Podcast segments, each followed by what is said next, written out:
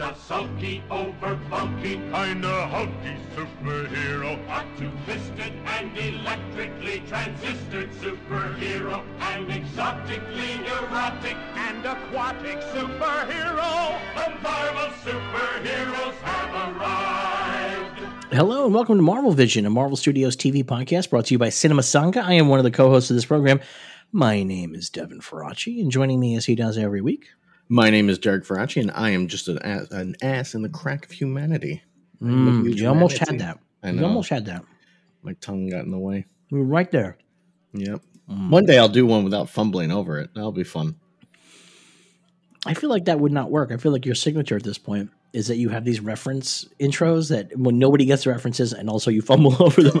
Like it's like the magic of them. I'm truly the Andy Kindler of Marvel podcasts.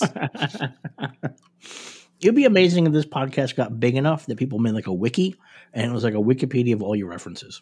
that would be impressive. Um, don't do that if you listen. No, no. Don't. Um, if you have enough time to do that, do something else. yeah. Volunteer. There's so many better things you can do in the world. You know, just say Um, hello to people. Right now, I have in my hand four pieces of candy corn Oh, damn. and I'm eating them. There you go. I like candy corn. Yeah, well, we both like candy corn. This is an incredibly uh, uh, touchy topic, though, in the modern world. Of course it is. Everything is. But people really hate candy corn. Yeah. Yeah. And I'm sure somewhere out there is somebody who explains why hating candy corn is ableist or privileged, and we can all laugh at them sooner or later when that comes around on Twitter, and I'll do that. People really hate candy corn. They really hate circus peanuts. I love circus peanuts. We grew up. The thing is, We grew up in, in grandparents' homes who where they just had crystal chalices filled with candy corn and, and circus peanuts all year round. all year round, and so we grew up eating. or stale M and M's. Uh-huh. That was there too. Yeah. yeah. So we really grew up on that shit. So like we really like that stuff. So I right now have candy corn in my mouth right now. Yeah, it was always there, and I've got the teeth to prove it. That's sad. I know. I have very Um, bad teeth. Well, how's your life besides your bad teeth? Uh, it's good. It's going well. Can't Tell me complain. about it. Tell me about it. There's not much to say, you know, which is how I like it. I like it quiet, and it's been quiet. There's a new episode of Doom Patrol. I haven't watched it yet. I'm very excited. I'm probably going to watch it tomorrow, Mm. but uh, I have not watched it yet. I watched um, season two of Love on the Spectrum. How was that? It's great. Yeah. Have you watched that show? No, I have not. It's this Australian reality show. It's like closer to a documentary than a reality show, but I think it's all still also fake. You know what I mean? Like in terms of like things are set up. Yeah. And it's about people with um, autism trying to find love. Okay. And it is the uh, most touching, sweetest uh, show. The, there's one of this. There's one main character, Michael, who's been on both seasons. Who um, uh, is I love him so much. He is such a delightful, sweetheart weirdo um, and uh, it's it can be heartbreaking to watch him try to find true love. No. But this season, characters from the first season got married, and I wept like a baby at their ceremony. Did you? There you go. There you go. But it's a really good show. I really recommend it. It's like six episodes each season. Um, it's like very gentle. You know, it's like very gentle and very sweet. And Is it Are they half hour episodes or hour episodes? thirty to forty-five usually, Okay, that's like fair. somewhere in that. There's So they whatever. something moves. It keeps moving. it really does keep moving. I mean, like a lot of it is stuff that you can kind of like watch half attentively. Okay. You know what I mean? But there's like a lot of really sweet stuff, and there's some of these people are really um, true sweethearts, and you're really rooting for them. Um, and uh, they're often uh, very delightful, and they're often very funny. Okay. Um, this, the, I think the best line from this season is uh, this guy, this autistic guy, was going through a dating app and swiping, and he saw a dude with a hippie look. And uh, he said, "You know, hippies were very helpful in the Cold War, but they're irrelevant now." that was really great. That was really terrific. Fuck, that's a great line. I know. Uh, there's like a lot of stuff like that. That's Um, the kind of that's the kind of line where like writers around the world hear that and they're like, oh man, That's good. Oh, I wish I'd thought of that. it's really good. I recommend it. It's really really sweet. I watched uh, the season finale of the other two today. Oh, I haven't watched that yet, so don't tell me what happens. Okay, I won't. It's very good though. Good, good final two episodes. It's been a good season. I hate that I put two at a time. It drives me fucking nuts. Yeah, I don't know why they do that. You I really don't like. It's not like there's like some kind of scheduling thing where they gotta like no. make clear the way for something else. Like just fucking put one a week, man. Yeah, yeah, but that's how they do it. And then I don't know. I I, I don't think there's a definitive third season coming, so we'll see. I was surprised it got a second season.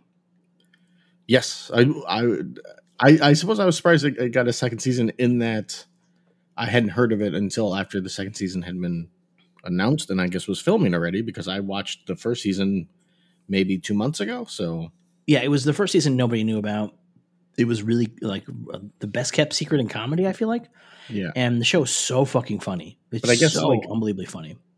Olivia Colman was a big fan of it. Apparently, is what I was reading today. Oh, really? That she went around in interviews and kept talking about it for a while. Wow. Yeah, Good for her. Good for her. yeah. I always like when actors or celebrities of any kind just kind of start pushing something they like just because they like it. Yeah, that's pretty cool. I get real like that, and when they show up and stuff, and you know they showed up and it just because they like what Right. it is. But they like what it is, or they want to help out their friends or whatever. Yeah. That's always very adorable. Like when when Meatloaf was on Ghost Hunters, and they cut to him, and he's like, "Why am I why am I on the on the show? Because I'm famous, and I I watch it, and I called and said, can I be on?"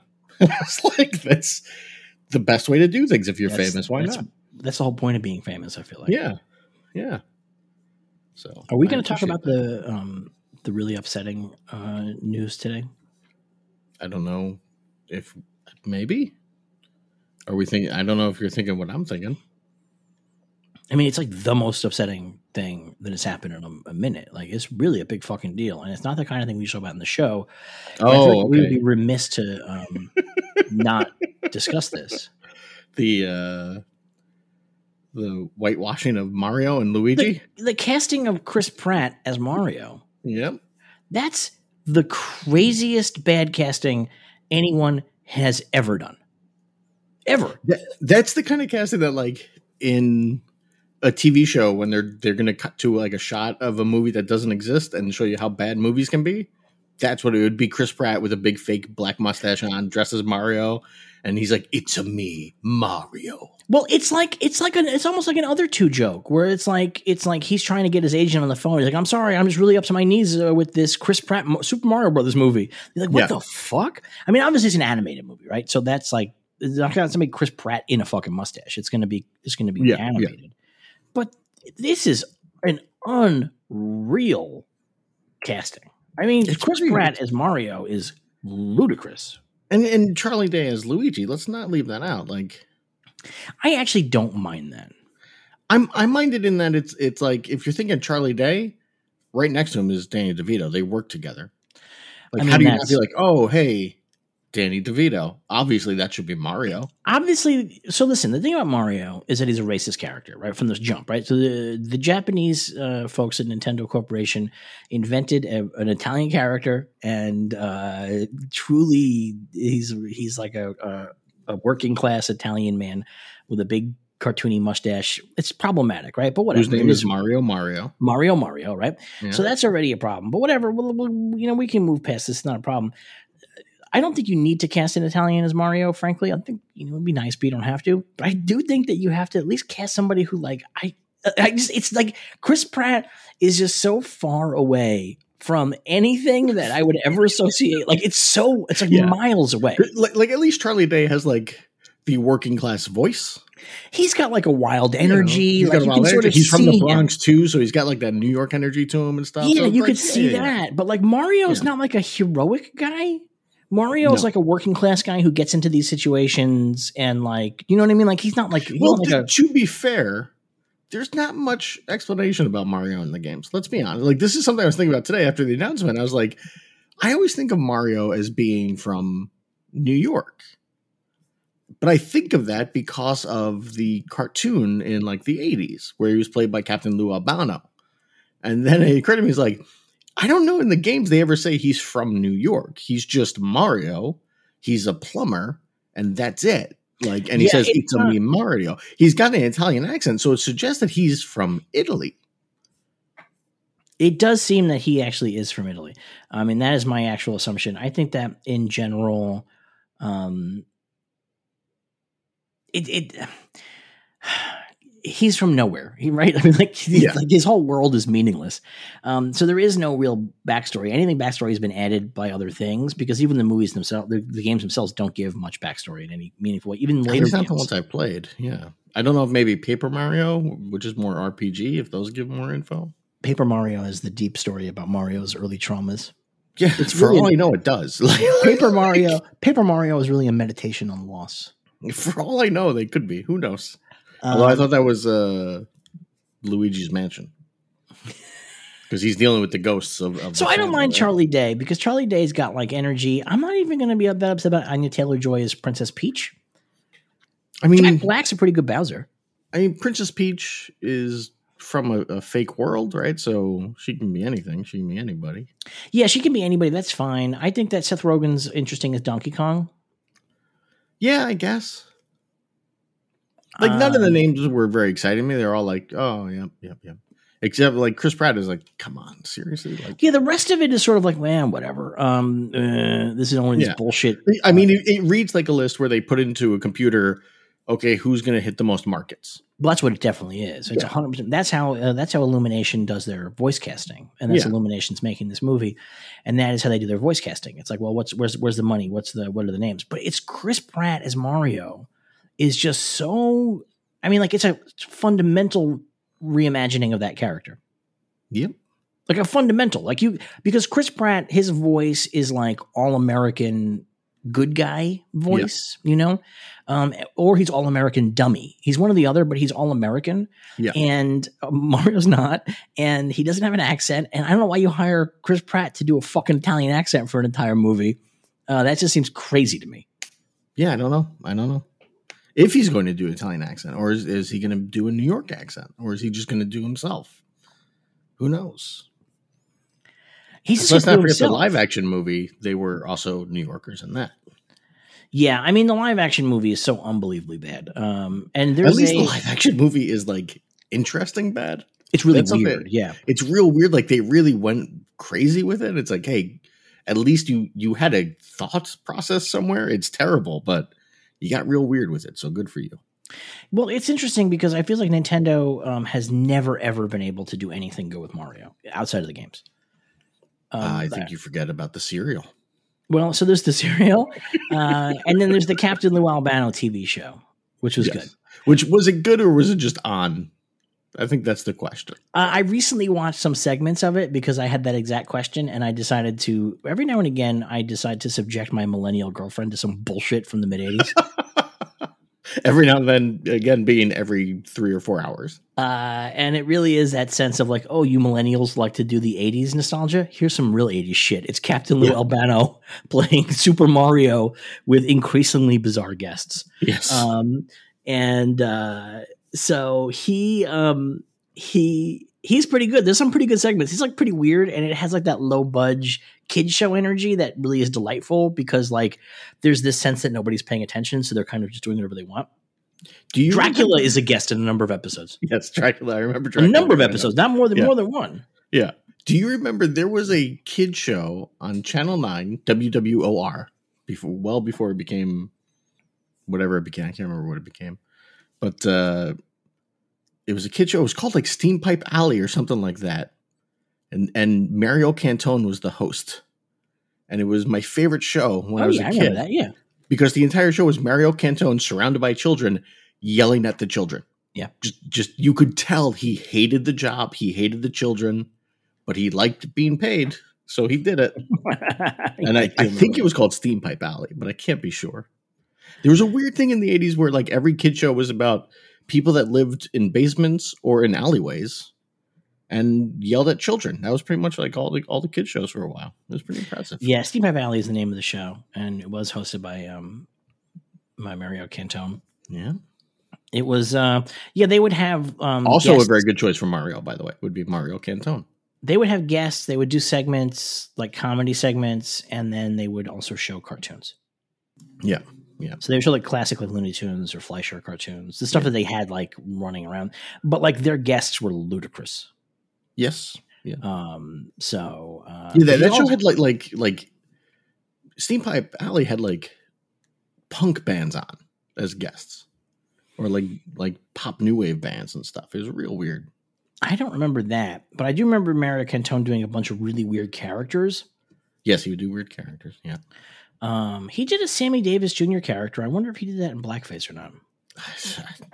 There's like it's like it could go either way. Frankly, I really don't I that really don't want to destroy Mario Cantone's career. With the Sex and the City coming back, he's like he's about to get paid again.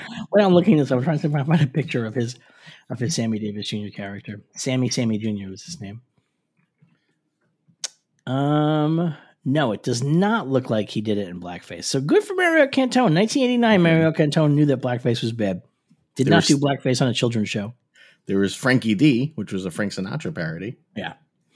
Um, Joe Rivers, the brother of Joan Rivers. Yeah, and he had Julia. like Children. this was a this was a show for like nine year like like preteens like nine year olds Mhm. and it's like you know what we should do we should do like a Rex Reed bit Yeah. like re- like what a weird thing what a Yeah. weird show All right. Do we have any Star Wars news? uh no because this is about Marvel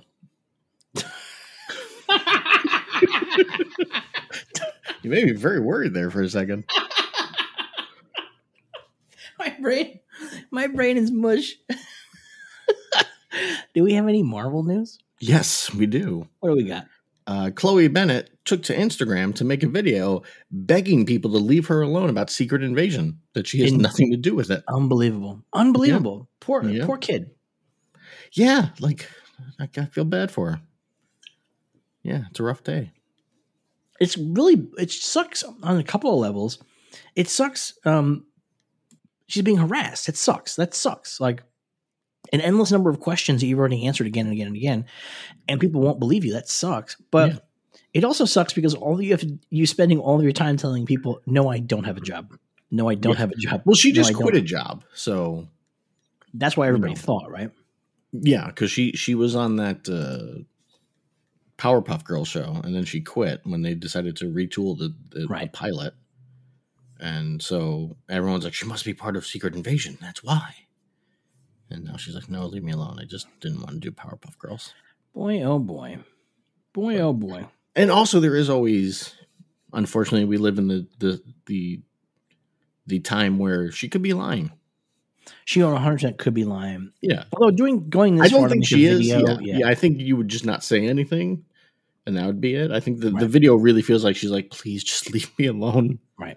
i'm tired get off my back so Well, poor Chloe Bennet. Sorry you had to do that, buddy. yeah yeah that, that's leave the actors alone people don't bother them don't bother the, the crew don't bother the writers and directors just leave them alone Leave them be. you know, if you want to say something nice, like, hey, I like this, that's fine, I think. But, you know, every time they post something on Twitter about, like, whatever, don't be like, are you in this? Are you in this? Are you doing this? Leave them alone. Leave them be. All right, what Yeah. else we got? Uh, speaking of crew, IATSE might be uh, going on strike, which would Mhm. cause a big shutdown in all the Marvel shows and Mhm. movies. So I figure that's news, right? Uh, we know what? Uh, I personally, I support that. I uh, if they have to go on strike, I support them going on strike. Uh, what they're asking for is very reasonable. They're asking for very reasonable things. They're asking for just like the ability to get a good night's sleep Yeah. and to be paid well and to get a couple days off. That just seems pretty reasonable to me. And I think that these people are being treated like shit by an industry that makes a lot of fucking money and people up top backs. yeah and so it is 100% you know good for them uh, i think this is probably going to be the thing that really changes it i want to officially say that marvel vision supports this strike I would agree. Yeah. and i think that with that support i think we're really going to make a difference i think we're Yes. really this is really what they've been waiting for Now the studios are nervous. now you're like fuck Yeah. marvel vision's taking a stand we thought they were apolitical at best Those two Malooks, they're out there. So uh, good for them. Uh, stand strong and uh, uh, get get what you get what you deserve. Now, for the Nabisco strike, the Nabisco workers went on strike. And during that period, I did not buy Belvita snacks, which I love Belvita. And so, but that strike ended this past week, so I'm able to buy Belvita again. I don't know what you do to support like an IATSE strike. Like, what do I not buy? Movies? Do I think you or- just I think you just live your life. I guess so, right? Yeah, I think you just Yeah. live your life. Yeah. Yeah. Um, yeah, I, I I, don't don't think know. it's I yeah. didn't know if there was something you're supposed to do for that. Yeah, I, I would just uh, just live my life if I were you. All right. Well, there you go. All right. I'll just keep eating my Belvitas, knowing that I helped. Belvitas. What are you, an old grandmother? They're so good. They're so delicious. I love them. I had a girlfriend one time who had a surgery and couldn't eat anything for like a, a couple of weeks because of the nature of the surgery, and they just they had her eat Belvitas. That was all that she could eat was Bel- But you got to chew those. If you can't eat something, you can't eat a Belvita. No, she would she would she would um, dip them in a uh, protein thing, and then it would be like Oh, really okay. mushy. Yeah, That's what I do. I, I dip them in milk. Man. It's, it's delicious. All right, what else we got? Uh, Hit Monkey is coming to Hulu November 17th. But it's not going to be a Marvel show. They're not. The, the trailer says Marvel Hit Monkey on it, but they are not pushing it as a Marvel show because it's, It's too violent. violent. Yeah. Which DC is like, oh, we could have done that. DC's like this is like wake us up when Captain America says "fuck my ass." Yeah. DC's like, the latest episode of Titans has full frontal nudity. What are you going to do? This is us now. In up the late- the. In the latest episode of Titans, uh, Dick Grayson actually skull fucks the Joker, Yeah, and we no, show it ex- explicitly. I mean, I'm not kidding. There's full frontal nudity in the latest episode. Who's apparently. who's nude? some woman? I don't know, but I, I saw on Twitter people talking like, "There's there's full frontal nudity in Titans now." I was like, what really? Like, wow, they're really on? trying, huh? Boy, Yeah, yeah. that's crazy. Like Doom Patrol, I would have been like, "Yeah, I guess that's kind of fitting," and you know, it's Doom Patrol. Okay, you know, if it works into the story somehow. But Titans, I was very surprised. Also, Titans, I don't know if you saw, but if you do the hashtag for Titans, it's a little bat symbol for the image next to the hashtag, and That's that made me fucked so sad. That That's made me so up. sad. They don't even get a Titans tee. Nope. That's fucked up. I mean, it's like twelve Batman characters and maybe two Teen Titans on the show, so Right. it makes sense. But yeah, all right, what else we got? uh, we got uh, Marvel's going to have a special on November twelfth on Disney Plus. Part It's Disney Plus Day. anniversary. Yeah, yeah, and Shang Chi is also going to drop on Disney Plus that day. Do you know what I'm going to do? What? I'm going to watch Shang Chi again. So am I. I got excited when I saw it on Disney Plus. The little banner. I was like, "Ooh, Yeah, I like that movie, man. Like we talked about it and we liked it, but like the longer I sort of like sit with it, kind of the more I like it.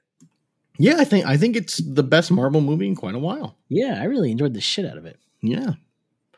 I really liked it. I really liked it. So I'm excited to watch it again. So- but I guess that this is going to be some kind of like, I'm assuming some kind of like um attempt to like do like their own Marvel. Here's what's coming, kind of a thing, right? I'm, I think so. Yeah. I mean, they're doing it. There's also like a Star There's a Wars Star one Wars that one, day. And yeah. So it, it's part of like the big push of like, hey, Disney Plus, here's a bunch of stuff that's coming. Don't run away. You know, so Yeah, I think that probably what we're, we're going to see is we're going to see the announcement of like the next year of Disney Plus series. We're probably going to see some trailers. we'll see 2022 is Captain Marvel or uh, Miss Marvel, rather, right? Miss Marvel, She Hulk, Moon Knight. We're going to see all that stuff. I, I think. Oh, you know what's funny? What? Today was Badum, the Netflix day where they were doing all of that, and boy. I didn't see anything about it except for uh, Tiger King season two, which is like, Today really was Badum Day. Yeah, You know what? The thing is, what a bad I, day to do it on. I feel like it is. Are you sure it was today? I think so. Maybe it's tomorrow. I don't know. I thought it was today. I'm looking I this saw a thing right earlier now. today. It said like in 30 minutes, Badum begins. But I could be wrong. Is it Tadum? Maybe it's Tadum. I don't why I know. It's the noise that it makes. I'm sure if you look at Netflix's Twitter, would just say it, right? Uh, yeah, no, it's actually is happening. Oh, it's Saturday. It's it's Saturday. Oh, It it's Saturday? today. Okay, It's happening okay. Saturday. Okay. Uh, but what an exciting! I think these are the most exciting segments of this show when you and I just go look at our computers and go, "Huh." where, where old people look things up. Can't remember what day things happened on. But I, I imagine that we're gonna get, we're gonna get trailers. We're gonna finally get trailers for Ms. Marvel, She Hulk, or some kind of like thing for those things, and Moon Knight because those Yeah. are the big shows for 2022, right? Yeah. Yeah. And then they might announce some other movie or something coming to um will be really exciting and this is just me speaking as a total dorcas malorcas is with I, there's been rumors they're going to get uh, a, a deal with sony to stream the spider-man movies on disney plus Oh yeah. I've heard rumors um Let's but uh, I don't know if that's true or not. It would be cool though, right? I mean, like it would be not that I actually watch anything from Marvel except for the shows on Disney Plus, but the idea that you could sit down and just watch all the Marvel movies, what they they were able to get, say Hulk and um, Spider Man. Yeah. pretty cool. That'd you know, Sony. Sony doesn't have a streaming service, right? Am I like no, they, no, they do not. They do not. They sell their stuff. Universal technically does. Yeah. Um, Sony talked about. Well, Sony had Crackle. That was theirs, and they shut it down. that was not what did not go well. well. they- They yeah. They said they were like we made more money by licensing it out than Right. doing Crackle. And it's like yeah, because Crackle sucks. Yeah. It was so bad. You didn't do anything with it, including promote it. Uh, so uh, all right. So uh, speaking of which, it does seem as though Ms. Marvel is officially coming out in 2022 now. Yeah, I saw that. I thought it was always supposed to. Like No, after it everything, was- everything got shut down because of the COVID. It was not official. It, there was not none of this stuff was that official. Frankly, like there's been like a lot of stuff that we knew was official, but it was not officially official. And one of those things that was not official was that it was airing at the end of 2021, and then it became not official that it was moving to 2022. But we always Okay. knew this. Yeah. So Which is interesting because Hawkeye is definitively a Christmas show, which would Yeah. make me think they were always like, we got to do Hawkeye around Christmas. Probably that probably is the case, and they in fact just finished doing reshoots on Hawkeye this weekend. So Yeah. I suspect that they actually had to bust their ass to make their their deadlines on that. Although it's But- weekly, so they they had more time. No, they don't have that much more time. Not for not for principal photography uh, on that show. No, um, they'll they'll be doing FX up to the last second on that show, um, Yeah. but principal photography needs to be fucking nailed down. Um, Ms. Marvel has to come out at some point soon because it needs to be out before the Marvels. Yes, So in theory. I would say it definitely has to because it's going to be pretty bad to launch a movie with a character who has not been introduced, and the movie's going to treat her as though she's been introduced. But what, what? Well, what if the Marvels introduces her and explains why she's into Captain Marvel so much? No, but that was never the plan, though. The plan was always to have her own show first. Yes. Well, yeah. Yeah. Well, I guess not. Then. Yeah. So, um, Just So, yeah, that- all. Shoot well, actually, they actually haven't shot the Marvels yet, so they probably they may just started maybe. So I guess that seems like a maybe they could rewrite the Marvels, right? Yes. Although I imagine Miss Marvel would cover that aspect of stuff. I would assume so. They've been already, Yeah. they've already shot Ms. Marvel. Yeah, that's so- already been filmed, so that's Yeah. going to get in the way. all right. Is there anything else? There is a newly minted president of Marvel. Uh, uh, where'd it go? I lost it. Victoria Alonso um, suggested that they may change the name of the X Men because the name is outdated. And she suggested this on a podcast. Nuke the fridge. You got to be shitting me. This is not the first time higher ups in Marvel have said this. No, no, no. That she's on Nuke the Fridge. Yes. I, you know what? I this I I quit this podcast. I quit. I quit. I'm going to become a fucking hermit living in a fucking cave. Yeah. Nuke the Fridge, that's a site that was started by some trolls from the Ain't Cool News message boards. Um, I can't believe that they've made it this far. That's really nuts to me. Uh, wow. Uh, You know what? God bless them. I, who, who am I? Who am I? Who am I to say uh, what anybody should be doing or not be doing? But uh, God, God bless them. God bless them. They, they, they, they did it. They, they made it from posting horrible things on Ain't. Cool to this. I don't know how hard it is to get some of these people at the end of the day. Victoria Alonso, it's not, it's not easy. She doesn't like she does, she's not she's not like a big talker. I've But done a ton a of big Marvel. talker because people just don't talk? No, no, no, no. I've done a ton of Marvel press, and Yeah. um, you know, she's somebody that I have ta- I have talked to, um, but she's just not that into it. Like she's just not like Feige like likes to get out there and talk a little bit. Um, but that has never been like necessarily her deal. Maybe she maybe she secretly has all this time wanted to be. Um, Yeah. Now that but- she's president, she's like, you can't hurt me. I guess I don't know. Um, you know, I if they're going to change the name of the X Men, sure. Which. Feige has suggested it in the past as well. He apparently said it back in August or April. He was like, the name is kind of outdated. It's kind of, it, you know, it doesn't work anymore. It's not very inclusive. So we got to Yeah. think about it. I don't think they will, just in the idea of like, hey, branding wise, the X Men are very well known. Yeah, there's just so such a branding juggernaut behind the X Men. I just can't imagine that.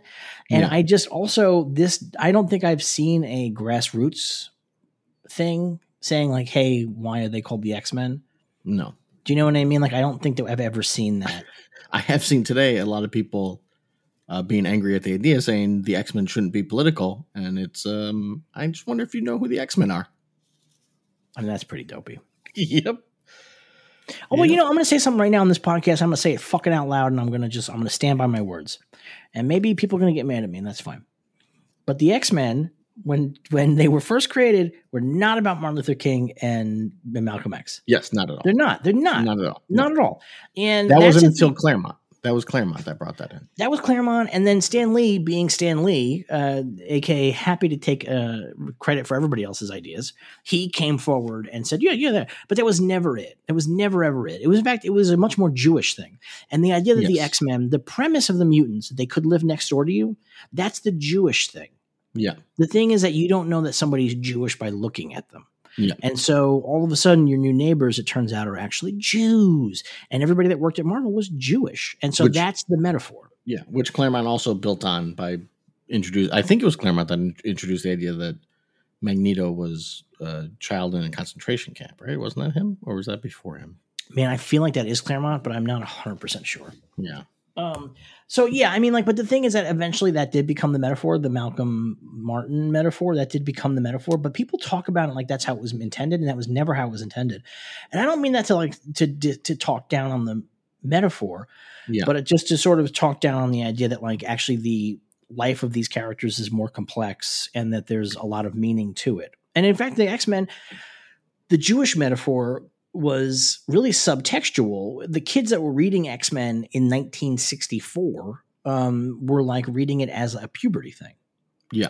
And that was what that that was how it resonated. And the thing is that X Men works on all of these levels, and I think that there's a tendency in the modern world to squash the X Men down into one kind of a metaphor. And when we talk about it, and I think that, does a disservice to what is actually probably one of the most interesting corners of any superhero mythos ever, because it can be so many different metaphors. Yes. And that's what's so cool about it. It's not just one thing. It is Malcolm and Martin. It is, uh, you know, Israel. Uh, it is puberty. Yeah. It is LGBTQ plus. Like it's Yeah. all of those things, and it's also none of those things, Yes. right? And Yeah. that's what's really cool about it. So I always get very irritated in the modern world when it's the conventional wisdom that this is what it was always intended. Stan Lee intended it to be like bullshit. Yeah. Anyway. Anyway, If Stan Lee intended anything, because I don't know if you saw this week. I know that the- Jack Kirby the- stuff. the yeah, Kirby thing that came out where it's like, I created everybody. uh, that Jack Kirby thing's been around a minute. That's not brand new, um, but it is getting a little bit more attention. Jack Jack Kirby, at some point in the '80s, did a little running list of his role in the creation of different characters. Um, a lot of people, I guess, were very surprised to learn that he created Spider-Man, but that's been known for a long, long, long, long time. Yeah. the only Um, one I, I was surprised by is his claim on the Fantastic Four. Why he did the first issue? But but the story had always been that Stan Lee came up with it after his wife told him like give it one more shot, like just come up with something, and, and he was like, okay, we'll do this, and also that it was Justice League was a big hit, and Yeah, Martin Goodman came up with Yeah. Stan Lee and said, "Give us a Justice League." yeah. So that's why I was surprised that like it was that Kirby's like, no, I came up with all of this like Kirby- three years before we made the Fantastic Four. Yeah, Kirby's take on this is that Marvel Comics was about to close and that he came up with all these. He's like, what if we brought that back called the superheroes? And this was his, these were his, his pitches. Um, I, I think that this, the truth is probably somewhere in between all of these stories, most likely. Yeah. Um, the story about Martin Goodman saying, "Just give me a fucking superhero team," that is the most realistic sounding one out of all of them. That Yeah. really is the one that sounds the most like how comics used to work And still Um, work. and still work. Yeah, Let's be honest. I mean, you can see whenever DC has a hit, six months later, Marvel's doing that. And whenever Marvel has a hit, six months later, DC's doing that. Yeah, so it's, it's- like, it's, not just too obvious. Yeah, it's too Yeah. obvious. So, uh, you know, um, but yeah, d- d- J- Jack Kirby is the the creative force behind all of Marvel Comics. And Yeah. I, I, and a lot of us have known this for a very, very long time. Every now and again, when when Stan died, I was like, before he died, I was like, I do not want to be around when Stan dies because I'm going to be so mad online all day. As everybody's like, Stan Lee did this, this, and I'm like, no, he did not do this, this, and this. yeah. Like that's just not the case. And and he gets a lot of credit for things that he does not deserve credit for. Yeah. Because his his thing was taking he was really good at taking credit. My, my, my favorite thing was seeing the Captain Marvel film uh, shortly after finishing Sean Howe's book about the inner workings of Marvel Comics, the history of Marvel Comics. And the film opens up with the Marvel logo, but it's all Stan Lee because Stan Lee died right before the movie came out. So they were giving him his respects for in Right. Captain Marvel. But in the book, it goes into how when they were creating Captain Marvel, Stan Lee's entire input was make sure she's got a suit that we can see her tits. it's like, Yeah. like, mm, like, oh, that's who he was. And That's also, a really it's, great book. it's a fantastic. But I love when when Stan Lee learns that uh, as he's talking about how everything that happens in Spider Man is his idea, even up to that day. And they're like, "So you decided to kill Gwen Stacy?" He's like, "What? like what happened?" Yeah. That's always fun. Yeah. All right. Is that it for Marvel news? That's it for news. We have Marvel trivia. We do. We do. Uh, I do have to question the, the legitimacy of this book because it, one of the trivias in here, one of the facts is that the original Fantastic Four was Spider Man, Ghost Rider, the Hulk, and Wolverine. That is So- definitely not the original Fantastic Four. Yes, that's fact number 55. That is a that is a Fantastic Four, but that is not the original Fantastic Four. yep. So that's kind of weird, but we'll go. But some of these I know for sure are true. Literally Um, none of those characters existed when Fantastic Four was created. No, no, no, no. Well, Ghost Rider did. I guess Ghost? Rider did. He had been like a, a different, yeah. I guess Yeah. Ghost Rider existed in the universe. Somewhere. He was like a Western character. though. yeah. Uh, okay, here we go. What what tax loophole did Marvel use to uh, to get out of paying taxes on some toys? I have no idea. They said that the X Men were mutants and not humans, which gave them an opening to not have to pay taxes on human based toys. Wow. Yeah. So Hmm. there you go. That feels like it's very uh, interesting in canon. I feel like, Very for what we were just discussing. yeah. Yeah, look at that. There you go. There's a fact that has nothing to do with Marvel. And then we'll go on to this one. Uh, who is Mike Murdock? That's uh, Battling Mike Murdock, uh, the father of Matt Murdock. According to this, it is Daredevil's imaginary twin brother that he pretended to be, so no one would think he was Daredevil. What is Mike? Wait, am I am I getting his uh, his dad's name wrong here? I thought his dad was Jack. Was it Battling Jack Murdock? I thought so. Oh boy, now we got to look it up. This is that everybody's favorite segment of this show: old guys looking things up on the internet. Oh, they moved on from old guys talking about Jack. shows they watched when they were children. It is Jack. Murdock. It it is is Jack. Jack There you Murdock. There All right, go. one more piece of trivia. I've gotten both of these wrong so far. Okay. Who? Uh, Peter Parker obviously has a very high IQ. Whose IQ is he matched with? Like on Match.com. Like he has the, the same IQ as I have no idea. Reed Richards. There's no way. That's what this says. There's no way. I don't know. I oh here we go. We're gonna go back again to uh, old men looking things up. Peter Parker IQ. Let's look this up. I can't believe that. He has an IQ of over 250. Okay. That's really fucking high. I don't think that a human being has. I yeah, I didn't know it could get that high.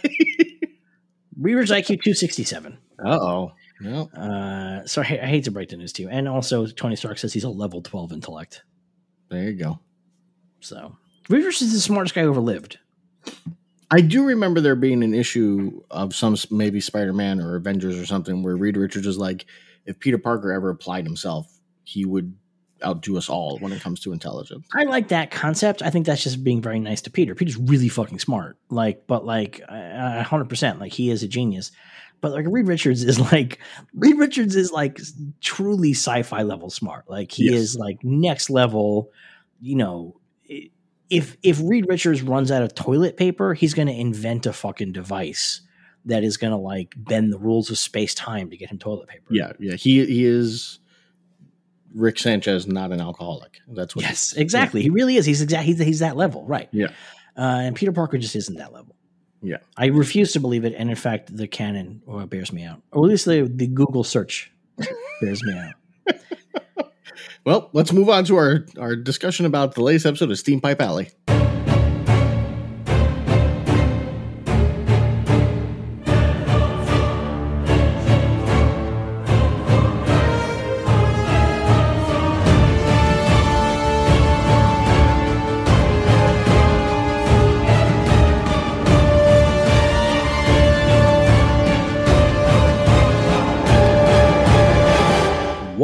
Season one, episode seven? What if Thor was an only brother? Right? Is that what it is? That Only child. one or the other. I guess not What only the- brother. Yeah.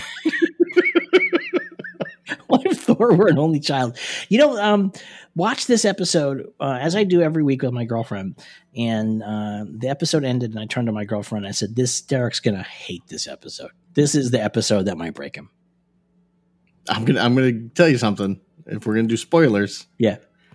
Until the last two minutes of this episode, I loved it. Wow. I did. It was fun. It's a fun one. They right away they they're like, "This is fun," and I'm like, "Okay, this is a fun one."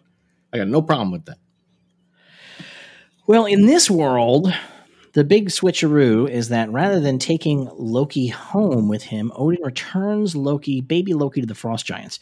And so then Thor is an only child. He grows up as an only child, and it turns out that the without the influence of his brother and sort of the way that it changes his family dynamics, Thor grows up to kind of just be a party bro, which is actually pretty close to what he is in the Norse mythology Yes, and in the first movie, and in the first movie a little bit. A yeah, little he's bit. really.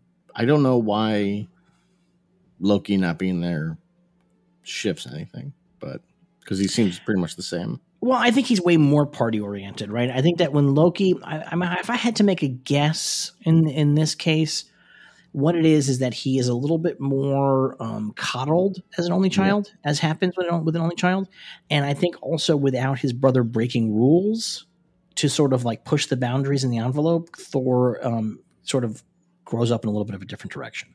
Yeah. um, he is. So I think does, so does uh, his mother, who is a vastly different character in this than I mean, it does make a little bit of sense in terms of she grows up, she spends hundreds of years different, I guess, Yeah. right? Um, but uh, he is a party guy in the movies, but he's like, he's really leaning into that part of his personality in this episode. And this episode picks up when uh, Odin enters the Odin sleep. And so Frigga goes off to have a girls' weekend. For every thousand years, she gets a girls' weekend. And she tells Thor he has to go study the nine realms because he's going to become the king of Asgard soon enough. And uh, rather than do that, he decides to go partying. So he gets Sif and the Warriors three together and they go to Earth. And uh, they uh, gonna go fuck shit up. Well, first they make it very clear to us that they could not get Idris Elba to do Heimdall. Incredible. They don't even try to fake his voice in this episode. He's just silent all He's episode. just silent. Incredible. It made me laugh really hard. Really impressed by that. Like they just didn't even try. And, Like, and also, I guess uh, what's his name that plays uh, Selvig wouldn't come in because he's just not there, and he's It's mentioned funny. once on the phone. because in the last episode that had Thor stuff in it, you were like, "What the fuck happened to Selvig?" And Yeah. this one, they really they at least call out his name. It's like it's a, it's as if at some point while they were recording, they're like, "Hey, wasn't there another guy in that Thor movie?" Yeah, Like, fuck, you're right. There was that Norse guy um, who knew all Norse stuff, right? Um, so they they they just name drop him in this episode. Yeah. What we see is that Darcy and Jane Foster are in New Mexico, just like they were in the movie. They've been tracking these, you know, mystical whatever Rosenberg. uh, Eisenberg, Right. Rosenkrantz, and Guildenstern bridges, and um, Yeah. and uh, those are that's real. That's not even like that's not even like mumbo jumbo. That, that's no, that's thing. actual stuff. Yeah, Um, and they try to contact everybody to alert the authorities that there's an alien invasion incoming because they have seen uh, this exact same energy around a star where a planet was destroyed. Yes, and we get my, my favorite joke in the episode. What? What's that? Everybody that she talks to on the phone has Charlie Brown teacher voice. Oh yeah. They all go, "Wah, wah, wah, wah, wah, wah, wah, wah, wah," and it made me laugh because I always love that. So she's in New Mexico. She thinks that's where the thing's going to land, and that is where the thing landed in the movie. But in this, the thing lands in Las Vegas, and there it is. It's Thor and his crew come down to Las Vegas, the party center of the planet Earth, and they are there to truly get it fucking on. There was a moment where I thought that in the in the episode, Thor takes magical cups out of Odin's treasury, Yeah, and the magical cups they're always full of beer. Like you can't ever empty them; they Yeah. always continuously fill. And at first, I was like, "Oh, this is going to be some kind of a curse." Because there's a part in the episode later on where, um, uh, Like where they're like, uh, "Oh, the the party atmosphere is spreading across the planet," yeah. and I was like, "Is that like going to be the thing?" That is not That's apparently the too. thing. Yeah, that is that's apparently not the thing. That, that and also Jane Foster's like the last place they did this at the planet was destroyed afterwards. So I was like, oh, this must be the story. Is he parties until the planet is destroyed and then he leaves because he has Right. no sense of consequences for his actions. No, But that's not the story. There is, in fact, that is not. It is, it is just risky business. Um, so uh, uh, they start partying in Las it's Vegas. actually, I don't know if you remember, there was a company that in the early 2000s, early to mid 2000s, got famous for making fake commercials that they were trying to sell stuff. They had a great Nutrigrain one where the guy eats Nutrigrain and he's all freaking out, and obviously they made a commercial. And they made one for Budweiser where it was a guy that opens up a beer and just beer keeps pouring out of it, and everybody in the whole bar is partying because everyone's just drinking free beer out of this one bottle of beer that just won't empty. And then like everyone's getting drunker and drunker, and then he drops it and it smashes, and everyone just gets really sad because that's the end of the beer. And I thought that that's where this was going to go. It was like that kind of thing. Like we said, like oh no, this is going this is but- this is going nowhere. Um, so uh, it is it is Party Central in Vegas, and Thor has invited not just his homies from Asgard. He begins to invite people from all over the galaxy, and all of a sudden, the skies over Vegas are full of starships. And Jane Foster and Darcy roll into town trying to find out what happens. This, um, I, as you mentioned, this is a comedy episode. Yeah. Because the idea that the sky over Vegas is full of alien spaceships and that nobody does anything about it is truly mind bending. yes, I mean, Yeah, truly no- mind-bending. There's no There military presence. Zero. No. Zero at all. Um, Which, if there was a party atmosphere coming from these cups, Yeah. would have actually made sense. Like the military showed up, and then all of a sudden the soldiers started partying. Right? That Well- that would have actually worked for me. Here's aside from how the episode ends. Here's my biggest problem with the episode. Where's Tony Stark? Yeah, I mean that's the thing, right? Like there it does feel like um, Tony Stark should be around. I don't. He's is Iron Man. He is Iron Man, but he's He been Iron, Iron Man, Man. for two years at this point, Yeah, unless there's like some kind of a ripple effect that he didn't become Iron Man, which Man. might be what we're seeing in the ending thing, I guess. I think we're seeing next episode in the ending thing, um, and that's But the big, but, that's the I mean- for the season. Spoiler: the ending is Ultron with Vision inside of him, and, And they have all the Infinity they have all the Infinity Stones. So I don't know if maybe that starts on this planet. That starts, and that's why we're not seeing Tony Stark because No, they're coming in from an alternate universe. Well, I think so. The spoilers, uh, the overarching storyline is going to be that there's an uh, this Ultron from one of these universes where things went south. Yeah. Ultron got the Infinity Stones, and Okay. he is now going from reality to reality, conquering them. And so the Watcher is going to have to throw together a team of misfit characters to stop. exiles from other realities. That's the one, baby. That's the Yeah. one. So there's like a lot of partying, a lot of partying jokes. Um, real like intense, like when you're 17 years old talking about partying business in this episode, because He keeps saying party. yeah, So Thor also a big fan of '90s TV. yeah. Well, it's got a really 90s vibe. The whole Yeah. thing. I mean, like a real 80s and 90s vibe to the whole thing. There's also no sense that the partying in and of itself is destructive in any way. I disagree. there's as it goes on, it gets a little bit destructive. It Yeah. becomes like ludicrously destructive. But like early on, there's no sense that there's like out of controlness. It's just Vegas. Yeah, it's just yeah, we don't see we're not seeing like for example uh, uh Asgardians getting into fights with Skrulls in the middle of the street or anything like Right, everybody's just kind of exactly. hanging out drinking in the middle of the street like Vegas. It's a pretty chill party, frankly. Yeah, which is kind of a bummer because they're they're in Vegas. Talk about a great chance to have them destroy the New York uh, casino thing, right? Like, oh no, like Yeah. and, like all that kind of stuff. But Um, Jane They don't do Foster shows up. She drives all the way to Vegas. She gets there before Shield, I guess, and um, she drives from New Mexico to Vegas. oh no, and she there gets to- there after Shield. She gets there after Shield Are you sure? because when Shield finally shows up in the episode, we know that that uh, uh, Nick Fury's already been knocked unconscious. I take it as that happened before she got there. That's how I took that. not clear to me. The time. That's how I took. That's how I took. Um, Although I guess maybe who knows? Who it's not clear, right? I mean, it's this is the quote It's a messy fun episode. It's a very messy episode. She gets there. Her and Thor uh, fall in love on first sight, and then all of a sudden, Darcy meets Howard the Duck, and they also fall in love on first sight. Um, in this universe, somehow, because there is no Loki in Asgard, Howard the Duck does not end up, I guess, in the collector's collection. That's one of those butterfly effect things. I mean, he- Howard the Duck doesn't end up in the collection. Uh, Drax is walking around, be, doing stuff. He's not obsessed with Thanos apparently, and uh, what's his name? The uh, annoying guy is there. Whatever, Jeff Goldblum. Oh my God! You just called Jeff Goldblum the annoying guy? I do not like Jeff Goldblum. I find him very annoying. Oh, wow. I do. I find him very annoying. He's just the same thing in everything. He's he's him, Nicolas Cage. They just do the same thing in every movie, and everyone's like, they're amazing. It's like, no, they're not. They're just they they're like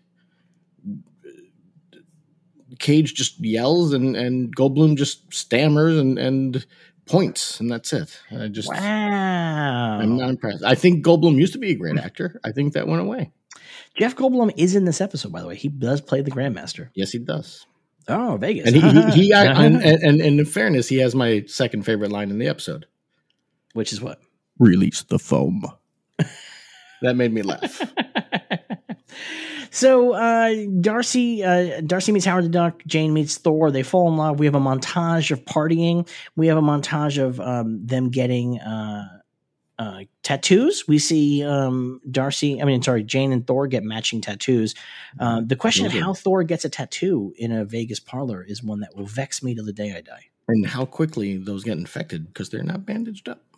buddy, I'm going to tell you some bad fucking news. Most people that get tattoos, eh, a lot of people do not, I, including me. Uh, you wear a bandage for like a little while, and then like you, you Yeah, but they're walking out without a bandage on. oh, well, they might just have like a, a super Tony Stark gel over it, right? Maybe I don't know. That is a good point. You probably do want to have a bandage on when you walk out the door. that is true. All right, so uh, we have all this happen, and uh, it's this big montage, and uh, then the party goes all night, and then we cut to the characters waking up the next morning. This is perhaps the most ludicrous shit I've ever seen in a Marvel thing. Do you know what pissed me off in this scene? It's the Hangover. It's that Thor wakes up eh, on a couch and Jane wakes up on a bed. Yeah. Get the Oh, fuck yeah. out. Characters joke about them fucking. Yeah. They make jokes about them fucking, but they can't show them in a bed together. Is this I Love Lucy? I didn't think about that. It's Yeah. fucking nuts. Yeah. Like if you want to get around that, like and like try to like skim it, like have Thor be hanging off the side of the bed, just his leg on the bed. Do you know what I Yeah. mean? Like he's laying on the floor with his leg on the bed. Like Yeah. we can figure it out. Like, but like the Again- premise, Again, here's the differences in universes. Marvel show can't even show a couple in bed together. DC show a show about teenage superheroes, full frontal nudity. pounding hard cocks on Titans.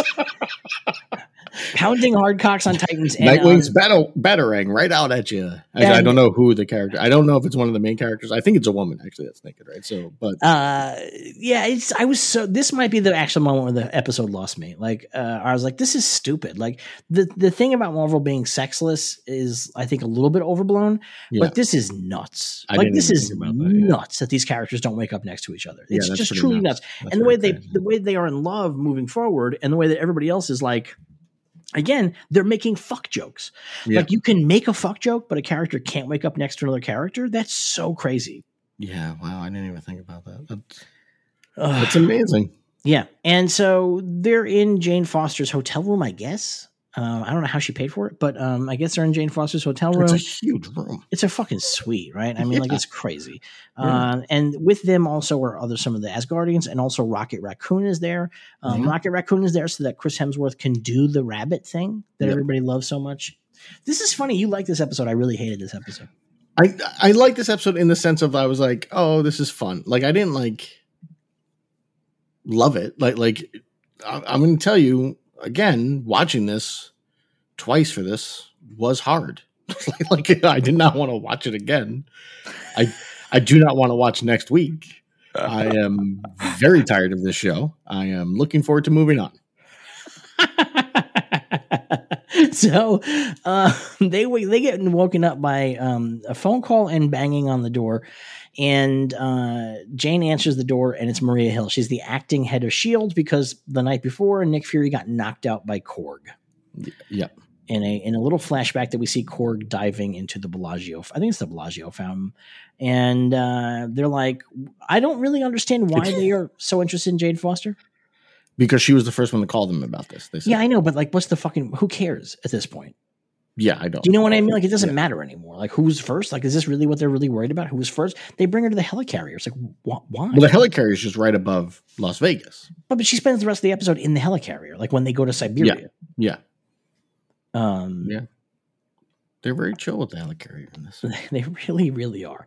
Uh, so, not keeping secrets. That's uh, Brock Rumlow is there again. We're getting a lot of Brock Rumlow in this show. And this is where Coulson shows up, and Coulson says the party atmosphere is spreading to other corners of the world. And again, I thought there was some kind, there was gonna be some kind of a thing Yeah, with this that this was gonna so be too. meaningful. I thought so too. It is in fact not meaningful. No. So Maria Hill's like, I think it's time to really call in the big guns, and she says, "Get the um, what does she call it? Uh, the last resort. Last resort." And and Jane Foster's like, "No, you can't kill him. You can't kill him." Um, we slept in different beds last night, and uh, well, well, uh, Jane Foster also makes my least favorite joke of the episode, which is where she says "last resort." That sounds very final. It's like, uh, okay, like Uh, the you. last resort is in fact the um, pager for Captain Marvel. Twice now we've seen it in the show. The Captain Marvel pager taking a big uh, spot in the What If universe, and uh, they click uh, the the pager to summon Carol Danvers. And actually, this is the part where Darcy says, "Did it happen? Did it work?" I like that. Yes, that was good. That made me laugh. Yeah, Darcy's very good in this episode. Darcy is good in this episode. Back in France, which is where Thor has gone off to, because I believe the, word is that somebody wanted to get a buttload of crepes or whatever it was. Um, Yeah. Uh, Loki shows up with the Frost Giants, and he is a Frost Giant, which is pretty cool. This is pretty cool. I like this that he does not have the glamour to look like a person, and uh, he shows up with Frost one Giants. issue here What's that? Is that he's the same size as the other Frost Giants. He, he yeah, He's I supposed to be a runt. Yeah, but that could be a glamour. It could be if he can make himself look like a person all the time, there's no reason he couldn't make himself look like he's giant or even That's be true. giant. You That's know what I mean? So he's no Loki, price. right? You get the no prize. Thank you. He it's cool. He has the Loki helmet and it's made out of ice. Yes. It's really cool looking. I like this quite a bit actually. Um, he um he sucks though. Uh, he truly sucks, and uh, he's a total bro. yeah. Once again, very '90s humor with the brother from another mother. Horrible. I mean, yeah. un- un- it's like unbelievable. The thing is, uh, you know, I. Ugh. The thing about this episode is, if you're going to do a comedy episode, I'm all fucking for it, hundred percent. Like I'm all for it, right? It's vital though, if you're going to do a comedy episode, that you be funny. It yes. truly is vital. And this is not funny. This is No. like a not funny person's idea of what funny is. Yes. And it's just like, yeah, it's like, it's Well, like, the- it's like you know, uh, the second time watching through it, and I have this in my notes. This is what if we made an episode for memes, and that's what this is. but it's like, what if we made an episode for memes, but the memes aren't even like good? Do you know what I mean? Like, it's like, it's awful. It's truly, the jokes just don't work and they're all dated feeling and all of the, everything feels dated, but like, not like in a fun dated way, No. but like in a you did not realize this is dated way. yeah. Do you know what I mean? Like, it's just one thing to have like a character show up and, And, and also like- not in a oh, this was this was taking place in 2011 way. Right. like these jokes are older than that. Like, Right. Yeah, it's really wild. So, but they they they do a fake out where you think that maybe Loki is going to be like going to have a fight with Thor, but in fact they love each other. They are in fact, as you said, brothers from another mother, and they um start partying. The now everybody's partying. The the Frost Giants and everybody. And then uh, Carol Danvers shows up, and uh, I actually think that this bit happens too late in the episode. By the way, I actually think this episode does more to give Carol Danvers a personality than her own movie did. not this, not the Danvers. When she's coming down to Earth, and we see the giant France written on oh, France. Oh yes, yeah. I think we needed a thing like that at the very beginning of the We, episode. we need that when Thor was coming to Earth. Yeah, I think we needed that as like a stage setter of like Yeah. what the tone is. Yeah, I mean, the tone is obvious, but like I think that I I don't think it would have actually helped the episode in a meaningful way. But if I were producing this, I would say we need a a fourth wall breaking joke here yeah, right at the beginning. yeah. You don't introduce the fourth wall breaking joke halfway through the episode. Um, Like that's weird. That's a weird format to it. she shows up and um, she begins fighting Thor. And at first, I was pretty excited. I was like, "This is good. This is a good fight." And then the problem is because this episode's a joke episode, it gets really extreme really fast. Yeah. in ways that I did thought was not that much fun. With them punching each other across continents. Yeah, and but there was a moment where she punches him across the globe, and he lands in Monument Valley. Yeah. and I said, "Oh, this is going to turn into a Looney Tunes cartoon now," I thought so too. Yeah. but it does not. It, it does not. It does I also thought maybe Hulk would happen. show up now because we're that Hulk used to hang out there all the time in the comics. Yeah, no, we don't get a Hulk. We don't get a Looney Tunes thing. I thought maybe we are going to go with the France and the United States written on the globe. I thought maybe we would, that's like that's a real Looney Tunes feel, right? Yeah. but we we don't get that um, No. because this is an episode that's just made by people who aren't that funny, frankly. Um, and uh, so they have a big fight. Um, he they fight around the entire planet, in fact. Yeah. and end up back at France where Thor pins Carol Danvers um, with his hammer. There's a bit in this fight where um, you do think that he's going to call her a bitch. Yes. You do think he's going to call her a bitch, but he calls her a party pooper. Yes. He says there's a word that you Midgardians use, and I'm going to use it now to describe a woman like you, and Yeah. that's a party pooper. And you're like, oh boy, oh boy, we're funny. Yeah. Um, And then Drax says it. Yes, you have pooped the party. Uh, which I, frankly, the joke here is that Fra- Drax should take that literally. Yes. Drax should be like, "Who is cleaning up the poop?" Like that would be like the joke to do with Drax, not be like, "You have pooped the party." Like, no, it's that he should think that there's shit on the floor someplace. Yes. Oh, so That woman has soiled herself. she woman has soiled herself. Yeah. Exactly. Uh, so uh, Maria Hill takes Carol Danvers to task. How'd you get beat up by this idiot? And she said, "Well, I can't really go full power on this guy because if I did, I would like fucking put a, a crater in the side of this planet. Like I'm just I'm too powerful."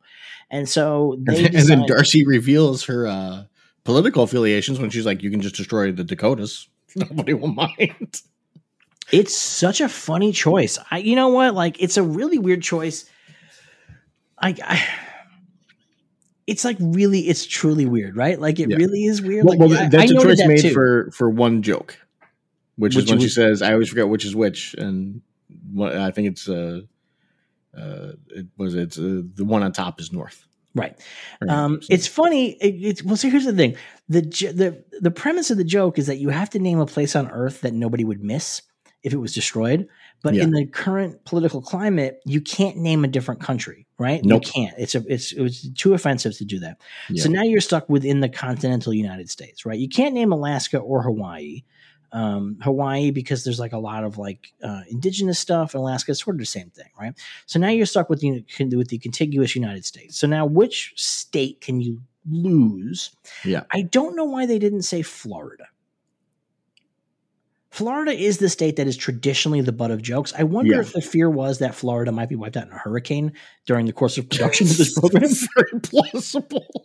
like you have to be careful I mean, I can jokes definitely like see, that. see, like, look, we're about five years away from Florida being destroyed anyway. So let's, Yeah, like like like these days, like when you make like one, remember like they used to have storylines on TV shows like with mass shootings, and they don't do that anymore because there was a period of time where they would have an episode of a show about to premiere, and then all of a sudden there'd be a mass shooting in the real world, and they had to hold the episode back. Yeah. So they just stopped doing that stuff unless they're doing it like as a very special episode. So Which- I wonder. By the way, uh, I think it's NBC with La Brea really taking chances there.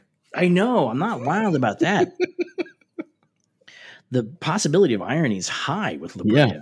Yeah. That looks fucking terrible, by the way. it looks. I mean, it's like somebody was like, "How do we make a serious Land of the Lost?"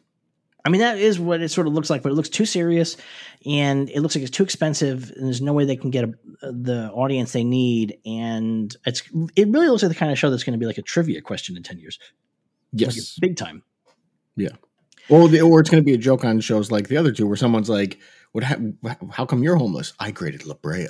Right, exactly. You know, like but uh, so yeah, you have to choose a place in the United States that you can say that nobody's going to miss, and the Dakotas, I guess, are it. Um, I don't really, you know, that feels mean, political because they're having a lot of COVID issues there currently. yeah, yeah, but also there's not many people there, so you don't have to worry about losing too many viewers. You know that somebody in it's like a North Dakota is going to be upset. Are there like a lot of native land in North in the Dakotas though? I have no, I don't know anything about the Dakotas. I really don't. Uh, I, by which I mean Dakota Fanning and Dakota Johnson, of course. Yes, the Dakotas. What, what else were we discussing? That's what the states are named after, right? So uh, North yeah, Dakota Fanning. North Dakota Fanning, and South Dakota jo- Johnson. Uh, so uh, the party starts to get a little bit out of hand, um, while Shield is considering dropping a nuke, and um, which again, pretty extreme. really extreme and probably wouldn't even work. Frankly, I do wonder if a nuke would take out Thor. it's a good question. I would like to see that happen in a what if. That would. I mean, that's the kind of thing you kind of want to see in a what if, right? I mean, Yeah. I mean, that Um, was the exciting thing of this. What if was oh, it's Thor versus Captain Marvel. We're not going to see that in a movie probably. So this is kind of fun. Like, we might see Thor versus Captain Marvel in a movie at some point because Hemsworth is sticking around. yeah, that's true. So But might but I, I still have my theory that uh, that Brie Larson is not. could be. Yeah. Could be. She's in this though, right? Nope, she is not the voice. That is not her. Nope. Wow. Oddly enough, that sounds a lot like her. Natalie Portman does not sound like Natalie Portman. it was really funny I, when Natalie Portman showed up. I was like, you know, who did a pretty good Natalie? Uh, somebody did a, a pretty okay Natalie Portman impersonation here, and then Yeah. no, in fact, it is in fact. Nope, she Natalie she is Portman. she is our actor who doesn't sound like themselves in this Yeah, episode. always one of them, right? There always is. Oh yeah, you're right. She's uh, Alexandra Daniels. I did Yeah. a pretty good job, I think. Very good Um, job, I thought. pretty weird that Brie wouldn't come back, but Natalie would. I guess they had Natalie Portman on hand for the Thor movie, right? So they probably just like roped her into recording some lines. Uh, yeah. I imagine her, uh, Hemsworth, and uh, Waititi just, just sat in a room together and did it real quick, right? Like in like an hour. or that so. makes well. No, I think it probably took Hemsworth a lot longer than that. He has a lot of lines. yes, that's true. That's true. Um, but uh, anyway, they're going to drop a nuke. Jane Foster's trying to talk them out of it. And uh, things are getting really crazy because um, they've like picked up the the arch, it's the St. Louis Arch and stuff like that. Uh, things are getting vandalized, um, and uh, Jane Hmm. tries to call Thor, but Loki picks up the phone, and then he talks. He like is a real fucking creep on the phone. Yes. Yeah. He- You got a you got a friend for me. It's truly, uh, I'm your boyfriend. Very now. very uncomfortable. uh truly fucking horrible i hate i hated it yeah. i hated it because you know what i i guess i mean i guess i don't know what loki is like if he's raised by the frost giants right because there's just no sense of like trickery in that Yeah. But i guess is he would he still be mischievous if he was raised by the frost giants I don't know. is that just an inherent part of who he is i don't i don't know i don't know that's a good question i guess well that's a good question that's why they don't address it in the show I mean, this episode pretty early on, I think, made it clear it was like none of this makes sense. Don't like none of this. Like, yeah, Korg is here. Yeah, Drax is here. You know, um you- all the characters you love from the movies are going to Yeah. show up and do a line um, except for Iron Man for some reason, like and Hulk, who would be totally partying with them, by the way. who would one hundred percent be hanging out in Vegas with these guys. Are you kidding me? Yeah, Are you kidding me? Come yeah. That on. actually, that's actually the loss is that Tony Stark 100 percent be partying with these guys. yeah. Um, How do you not have Black Panther show up? Like, if you're just throwing everybody in there, you're not paying attention to where they are at this this point in the universe. Yeah. right? So no, I agree. Yeah. Uh, know. but uh, anyway, what uh, what happens now is that as Shield's like, okay, we're gonna have to fucking nuke these guys. Um, Darcy comes up with a big plan by accident, yeah, and she says, you know, usually in the movies, you know, the mom comes home. Yeah. And that's when uh, Jane Foster goes, "Oh, mom! If Thor's real, then Odin's real, and that means Frigga's real," which is the thing that you really wanted Selvig for. Yes, because as I remember in the movies, at least, she did not really know Norse. She did not know very much at all about Norse mythology. Yeah, Um, so she is going to go and tell Frigga, and she has to do. I- I don't even understand what she does. she, She- creates a big speaker. That really is what it is, right? It's just like Yeah. a big speaker. It- it's the end of uh, Bill and Ted Face the Music. It's the same thing. We're gonna create a big speaker. Everyone in the galaxy can hear the music, and the, everything is saved. I guess that really is what it is. In Bill and Ted Uh, Face the Music, it's a beautiful moment. I love it. I'm not putting Uh, down Bill and Ted Face the Music because I love that movie. No, I love that movie, and it really works in Bill and Ted Face the Music. The thing is that, like, it's again, the comedy's hard because you have to just really get it right. Like, if you put the wrong spin on it, it just doesn't work. And in Bill and Ted Face the Music, it truly works, you know. And it works because it's also part of this universe they've been creating, right? Well, th- th- this goes back to something we've discussed many times when it comes to Marvel is the difference between jokes that are jokes because like this is funny and jokes that come from character. And none of the jokes in this come from character. They're just jokes. Brother from another mother. It, it- why why are frost giants using 90s slang? Doesn't make sense. They're just throwing in like, oh, people find this funny. Oh, this is ha ha ha. And it's just I've given up. I think that's It's- why I enjoyed this episode was I've just given up. I'm like, it's funny. I, if I'm gonna be in hell, I might as well get a tan. Like, it's funny because uh while this episode is airing on on the uh, Paramount Plus network, Lower Decks airs, yes, and Lower Decks does all of this stuff perfectly. Yes, It does jokes that are both fourth wall breaking. It does jokes that are in universe in jokes. It does jokes that are character jokes. It does jokes that are just jokes. yes. It does all of those things and it, it wraps it all up in a really wonderful storytelling cocoon that I think really works. And they, each episode feels like a thing. It feels like an episode of the story. Um, it's also very, very funny. Which, not to get too far off course, but the latest episode of Lower Decks, I do wonder if the casting choices were deliberate. It- of course they were. They June Diane Raphael as the mother. Yes, of, Yeah, of of course. Paul Scheer. Yeah. That's weird. no, that's the- amazing. The mother who's trying to get her son laid the whole episode. Yeah, that's on purpose. Yes, 100%. But but like, do you know Paul Scheer's story about his mom? Him and his mom. no. he told on how did this get made that when he was young he saw people making out on tv and he thought that that's what you were supposed to do so he tried to make out with his mom Wow. he was like six five or six i guess at the time but like that's a running thing throughout how did this get made and watching this episode i was like are they playing on that idea here is that what's going on That's pretty wild. Yeah. Wow. I mean, maybe Yeah. a little bit. Uh, I mean, or was it just a matter of like hey you're married to her let's get her to do the voice she's a great actress she's funny let's go I mean, it it's definitely a little bit of an inside joke, at least in terms of like her being his wife. But I wonder if it's even the deeper inside joke. That I mean, it could be. yeah That was a good episode. This one, right? it was fantastic it was hilarious Yeah. Plus, I you got uh, uh what's his Jeffrey name? Combs. too? Jeffrey Combs. So that he's continuing to be on every Star Trek show. That's good. But that episode, I think, is a really good example of how a show can be really funny and um, still feel like the, sh- the the series that it's supposed to be. That that that civilization, the Hysperians, that Paul Scheer's character comes from, that feels like a civilization that could be from a TOS episode. I honestly thought it was. Yeah, hundred I percent. Right? I mean, like, it was. Yeah. and it's like super fucking cool, and their ship is super fucking cool, and like at the end of the episode, they're a joke civilization, but at the same time, you like, I kind of want to see more of them. Like, I would like to go back and revisit this. Well, This is this is fun. I mean, last week's episode with the what's their names? The dumb aliens. The Pakleds. The Pakleds. That was amazing. That was so great. It was such a great play on what we knew about them previously. And then I love the whole setup. We get to see how their government works. Was great. It was incredible. Yeah. I mean, just that is the high. Obviously, that's the high watermark. Right? I think in terms of like comedy shows set in serious universes, that is like really the high watermark. It's really doing its own thing. I don't think anybody's ever done something like that before. Not to that extent. I Like where it's no. canon. Like this stuff is actually happening. Yeah. Um, Like like you'll have your you know random X Files episode that's a comedy episode or something, but nothing where it's like an entire series that's a comedy. right. where they're, they're really taking shots at the other existing things, but also it all works into continuity and stuff, and it's really well done. It's really incredible. And I wish people that made What If had watched even an episode of that show. But I wish um, we were just doing a lower decks podcast instead of a what if podcast. I listened to a really good Lower Decks podcast, so I feel like I would have nothing new to add. Okay. Unfortunately, sorry, we're not doing a What If podcast. We're doing a Marvel podcast. It Yes. just happens to be that we're in a rough period for Marvel right now. Yeah. What if we were doing a lower deck podcast? Uh, so other two or Thor's Ted in? Sy- Thor's in Sydney, and he is going to go skate down the Sydney Opera House. I don't know. Who cares? that pointy thing, which I've never thought of the Sydney Opera House as pointy. It is an interesting way to describe it, isn't it? Yeah.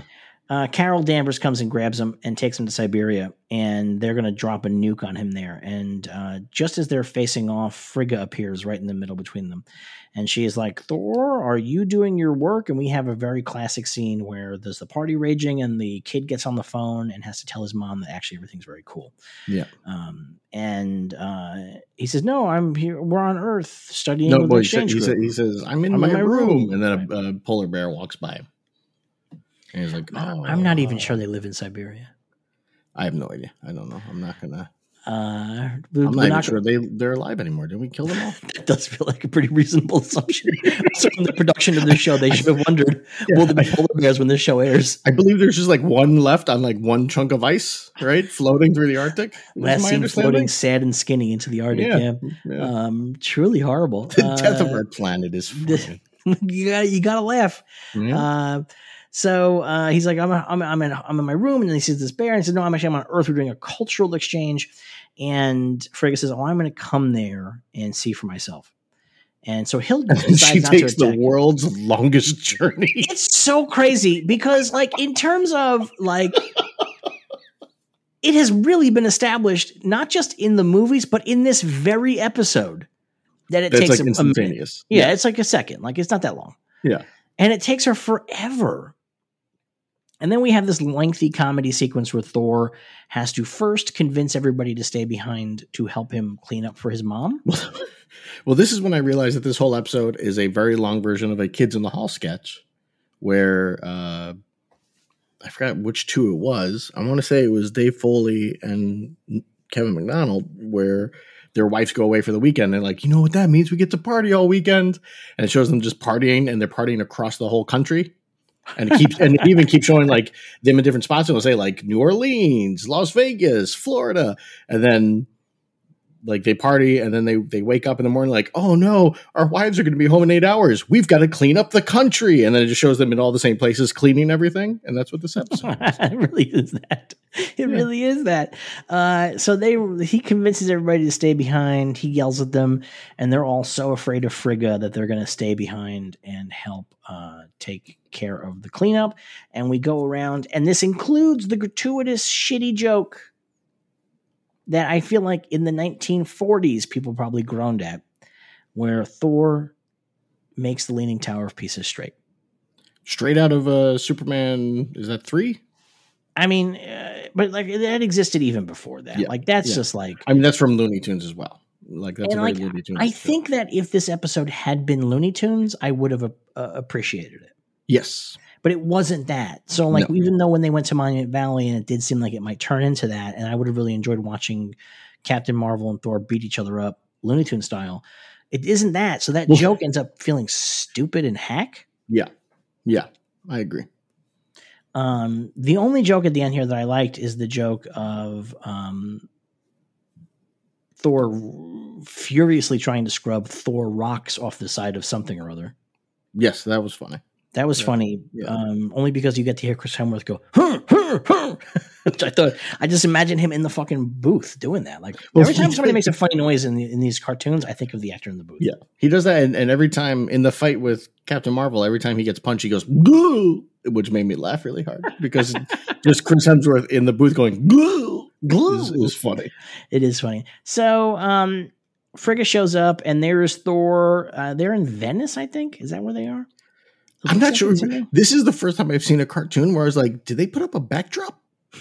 Because it looked like they were in front of a backdrop, and I was expecting it to fall, and then you'd see like all the the mess behind it, like they hid it behind a, a curtain kind of thing. I mean, I think it's supposed to be Venice. It looks kind of like Asgard, though, to tell you the truth. Um, so, I mean, I wonder if it is Asgard and they just rewrote the fucking episode at some point and they just Yeah. like, fuck it, keep it. Uh, uh, Frigga shows Thor and the crew. The crew is sitting on the ground looking at him. He has these two chalkboards full of equations. And um, Frigga shows up like, oh, so you are you supposedly doing work? And then all of a sudden, Captain Marvel shows up with a iPad, and she's like, "Hey, this uh, has all that information on human civilization you were looking for, Thor, old buddy." Yep. And uh, we learn that Frigga knows who Captain Marvel is. Yes. She goes, "Of course I know who you are." Yep. As Marvel continues to try to make sure that we understand that Captain Marvel is a big deal. No, she's really been around this whole time. Swear to God, she's been really active and doing a lot of stuff. Very, very important. So busy. You have no idea. She's so famous, guys. You have no clue. Yeah.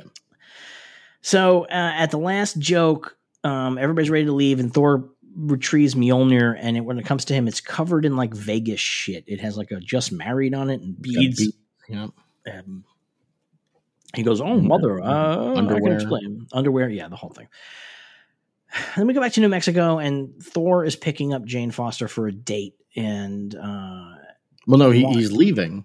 right, And he's like, I'll call you. And she's like, call me. You better set up a date. And she, he's like, okay, eight o'clock. and the Watcher tells us they live happily ever after.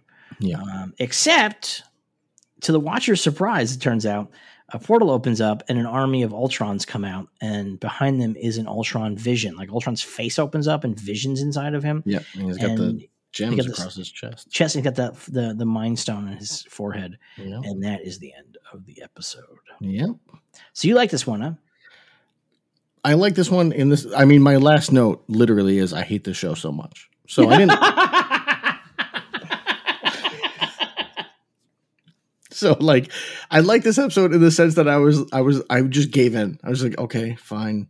Like, okay, like, you're not even trying. Show the show's not even trying. So I'm not going to try.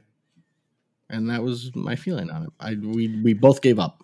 I, you know, I, I really wanted to like it, and I, I I was like, okay, I'm here for. A, I like the concept.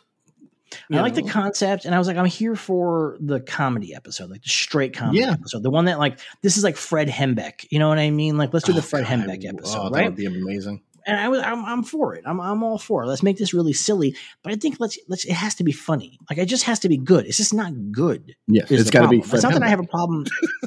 right. It really Yeah. needs, yeah, needs to be Fred Hembeck, right? And like, I don't mind that it's the silly episode or the dumb episode, or even as I'm like nitpicking the little things about why does this work? Why does this happen? Does this happen? I mean, whatever. It's a comedy. It's a comedy, but it has to be funny. If it's funny, all sins are forgiven. I just thought this was not that funny. It's not. It's not very funny. It's not. It's like a, it's like you know what the thing is is that it has intense. I'm just gonna say it, it has intense incel energy. Um, from Jane and Thor waking up in separate beds to the whole thing being like some kind of like 1987 bro comedy, but without any of like the spice to it. Like it's like so weird. Like it's like really weird. It's like really strange the way that it uses all these cliches from 1980s and 1990s teen comedies and like party comedies without ever having anything spicy or interesting. Yeah, well, I mean, th- this is one thing I thought a little bit about this episode too, and this is something I think Rick and Morty does really well: is take outdated concepts like the '90s teen sex comedy and do a play on them where it it's like making it's it, it's reminding us like, hey, these were fun for their time, but it's also commenting on why they're not good and building on the characters in some way, you know. And and I think. uh Lower Decks does that as well with Star Trek concepts, right? But this doesn't have anything to say about it, is the problem. Like, if the ending was he's destroying the planet by spreading a curse that forces everyone to party until they collapse or something, you're saying something about it. You know, the decadence of the 80s has led to the problems of today, kind of thing, right? Okay, nothing great and new being said, but you're saying something. This doesn't say anything. This, this has nothing to say other than remember when we used to say you're my brother from another mother? That was fun. Isn't it funny if Loki says it? Uh, Yeah. Yeah. I mean, it just really intensely feels What, like what if what if Thor says partay three times? Isn't that great? Yeah, it just really feels like somebody who's just not that funny um, had to write this episode. That like comedy maybe isn't their usual thing. Yeah. Like maybe like they're like the funny guy in the office. Do you ever get like you know that is like the like the guy who's like the funny guy in the, like like like I'm the funny guy in the office. You know what I mean? Like, but I'm not a comedian. Yeah, yeah. And like we'll joke on the show, but we're not. This is not a comedy podcast. We know that we're not that funny. Yes, we are not. We are not comedians. And so, but this is like as if we tried to write an episode of a comedy podcast, and this is what we would come up with. Would be like something as pretty much as dire as this as the jokes in this. Well, I'm going to tell you something. I just looked it up to see who wrote this episode. You're not going to believe who wrote it. It's the person who wrote that first episode, right? It's uh, Paul F. Tompkins. No, It's not. It is one of the main writers and showrunner, AC Bradley. She is the head writer, and she wrote a bunch of these episodes. Yeah. And um, she wrote um, She wrote the first Arrow. episode. She wrote an arrow, which I, yeah, that's that's already a bad sign, right? Um, Although she only wrote one episode of Arrow. well, there you go. Um, but she Hunters. she wrote she wrote a couple episodes that I like. She co-wrote the um the Hank Pym serial killer episode, and she wrote the Doctor Strange episode. Although the Doctor Strange episode I think has too many what ifs in it. We talked about that in that Yeah. episode. So There's too many what ifs. and then one uh, is the Hank Pym one the the one where the Avengers all get murdered. No, is it the one where the Watcher makes a joke, or is that That is the different one. Yeah, that is the one. Yeah, I did not like that. Um, I think that I think that is the one. he's like, "Ooh, that looks like it hurt," or whatever. Yeah. Um, and she wrote Captain Carter with the first Avenger, which is an episode that's like a good idea, but just is so poorly executed. yeah. Um, I'm going to say that um, AC Bradley is not does not have a great record per se, and does not seem to me like a comedy person. But maybe I'm wrong. Maybe AC Bradley is a super duper comedy person. I mean, looking at AC Bradley's IMDb, there's not much comedy that I'm seeing here, right? Troll Yeah. Hunters was not a comedy, was it? No. I'm sure it have funniness in it, but it's not yeah. a comedy. And then I don't know what Three Belows Tales of Arcadia is, so maybe that was a comedy. I don't. I don't think so. I think that's another fantasy show. Okay, and then Arrow is definitely not a comedy. I mean, not purposefully. Yes. Yeah. Yeah. But uh I don't know. It's just not in a funny episode. I mean, that's the big fucking problem. If you're going to do a comedy episode, it's got to be a comedy. It's got to be funny. Yeah. Um, so I was super irritated by this episode. I thought you were going to hate it. I thought for sure this would be the episode that was going to fucking make you lose your mind. I think it's the episode that broke me. Is what is what it comes down to. Just, I was just like, okay, okay, I'm okay. This is the level we're doing. I'm done. So Um, so this episode's ending is obviously setting up the end game for the remainder of the season. I bet we might have a two-parter episode coming up. We don't really know for sure, but we have two more episodes remaining. My guess is it's a two-parter. Yeah. And my guess is that, like I said, the rumors are correct that uh, that the Watcher is going to have to recruit an interdimensional team of heroes and villains to take on this hyper-powerful Ultron. which why wasn't this kind of bled in throughout other previous episodes? That seems weird to me.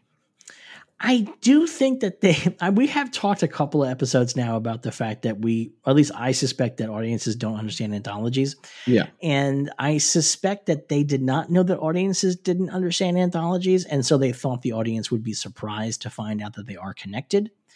And I think that, in fact, the truth is the audience was expecting them to all be connected the whole time. Yes. That's what I, that's what I think. That's that's honestly what I think. I think that they so they they they miscalculated and thought that this was going to be a, a total like holy shit this is connected, but in fact everybody's been like trying. Again, I talked to you about like seeing comments online, people like this totally contradicts the events of this other episode. Yeah. What if? And you're like, what Yeah. the fuck is wrong with you? Uh, like, like I'm, I'm sure right now there are people that are like Nebula shows up in this episode, but she doesn't have her blonde hair. exactly. Know? Uh, so I, you know, I think that they thought they were setting up a big twist to Rooney. They were going to undermine their own premise as like a fun thing, but I think Yeah. that you're right. They should have been they should have been doing this through the whole thing. yeah. I mean, if you're doing a big story, load up the story, like set it up. I also feel like at the very least have your first episode be about this Ultron. yeah. Start the season with that, with the Yeah. Ultron taking over the universe, Yeah. And then move on from there. Yeah. That would You know, That sense. might be how I would do it. But what do I know? I'm not running a TV show. Yeah. All right, you got any other notes? Uh, Rene Russo didn't give likeness rights. Uh, Thor. Oh, it really annoyed me that Thor didn't know how to spell his own name. I was yeah, that. I don't. That Yeah. bugged me. yeah. That was that's a, it's just a bad joke. Yeah. Um, and I hate the show so much. My final note. All right. Well, we'll be back talking about this show again next week.